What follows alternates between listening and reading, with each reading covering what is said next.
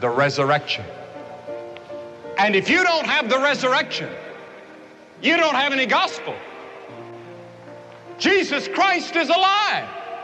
And when they went out to the tomb that morning, they heard the greatest news the world has ever known. He is not here, He is risen.